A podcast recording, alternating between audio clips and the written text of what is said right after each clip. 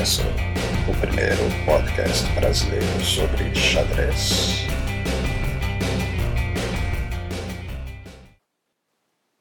Olá, hoje é quinta-feira, 27 de novembro de 2014.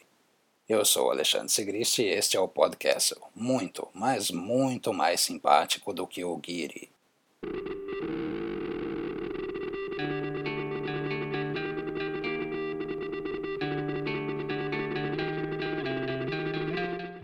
E só para não perder o costume, no comecinho um pequeno aviso. Amanhã é sexta-feira e talvez, talvez não tenha podcast ao amanhã. Mas sem pânico. Se não tiver amanhã, no sábado tem mais um. É isso.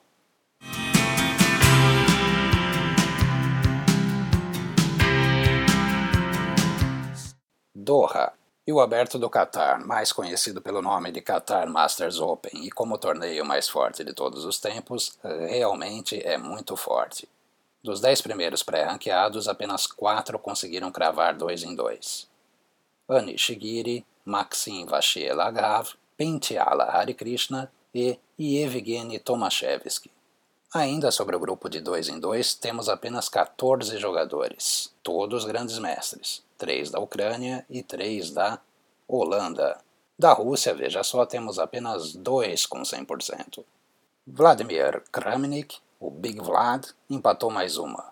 Ele até que tentou, jogou H4, jogou G4, deixou o rei exposto, mas empatou. E você viu a foto do Guiri sorrateiramente espiando Kramnik jogando no meio da galera? Giri é o mesmo simpático que rendeu aquele barraco histórico do Badur Jobava. Falando nisso, será que Anish Giri teve coragem de ir espiar o georgiano?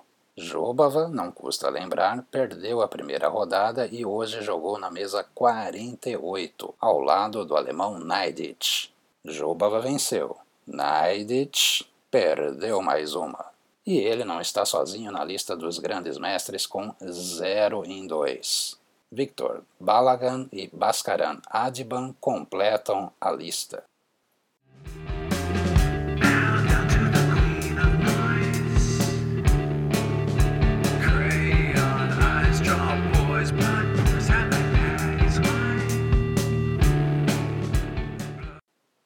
Pela terceira rodada, a próxima teremos confrontos bem legais. Nas duas primeiras mesas teremos Giri versus Ivan Izevich e Danil Dubov versus Vachier. Dubov é o garoto russo que brilhou na última Copa do Mundo. Já Ivan Izevich, bem. Ivan Izevich simplesmente é o sérvio que derrotou Magnus Carlsen. Não confunda com Ivan Saric, que é croata. Ivan Ivanisevic venceu Magnus no Campeonato Europeu de Equipes de 2007, de pretas. Nas notas deste episódio você pode rever essa partida, tem o link lá, é só clicar. xadrezplus.com podcastle. A terceira rodada começa às 10 da manhã, horário de Brasília, desta sexta-feira, dia 28.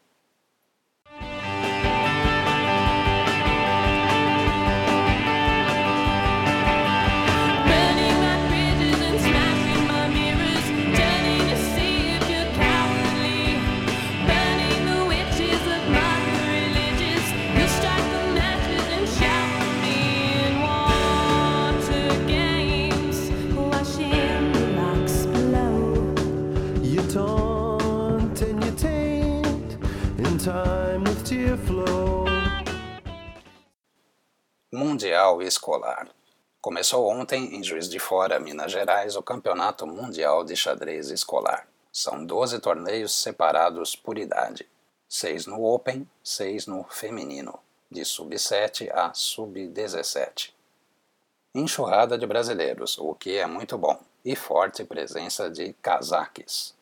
O Cazaquistão pode sair do Brasil como a maior potência mundial de xadrez escolar, veja só. Atenção para uma menina do Sub-17.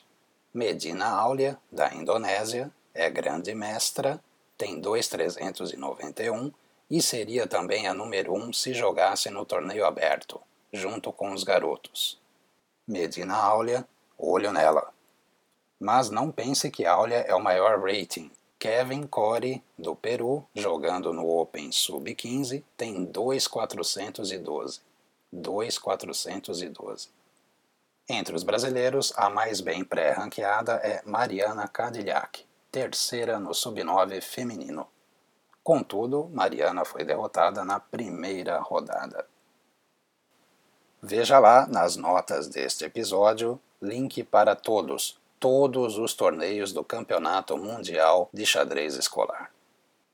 Eu fico aqui na torcida para que alguém do Brasil conquiste ao menos uma medalha.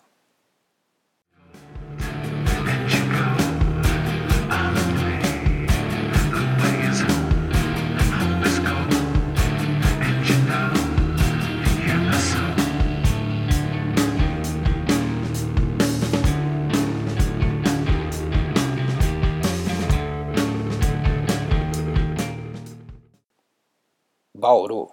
No episódio de hoje de podcast, vamos falar apenas da divisão especial da modalidade de xadrez dos Jogos Abertos do Interior.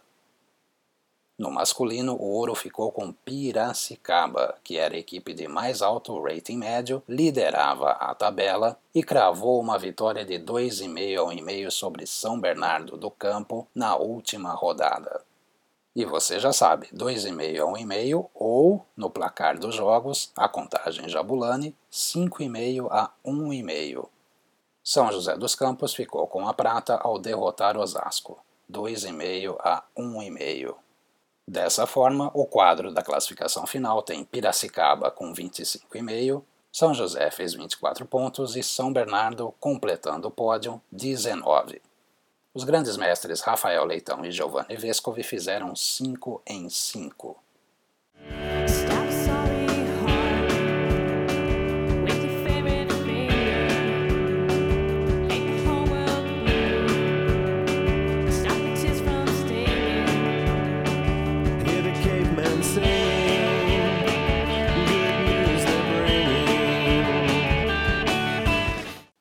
feminino, o ouro ficou com São José dos Campos, que venceu Piracicaba por 4 a 0 e finalizou o torneio com 28 pontos e meio.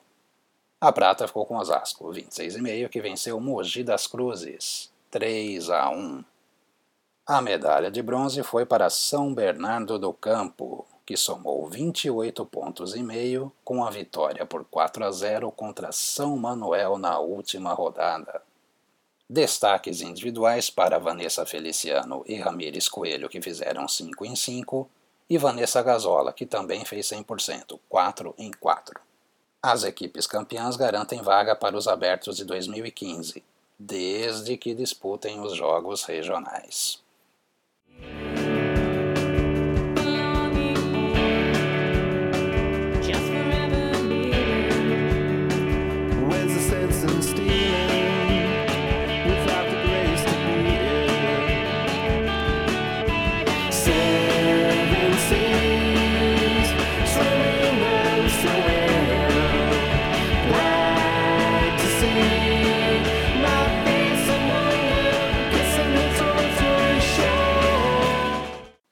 Aquele, Aquele abraço. abraço. abraço. Abraços hoje para os aniversariantes do dia. Matheus Cardoso, jovem enxadrista de Campinas, e Roberto Teles de Souza, o professor Teles. Grande abraço aos dois. Eu sou Alexandre Sigrist e esse foi o podcast. Até mais.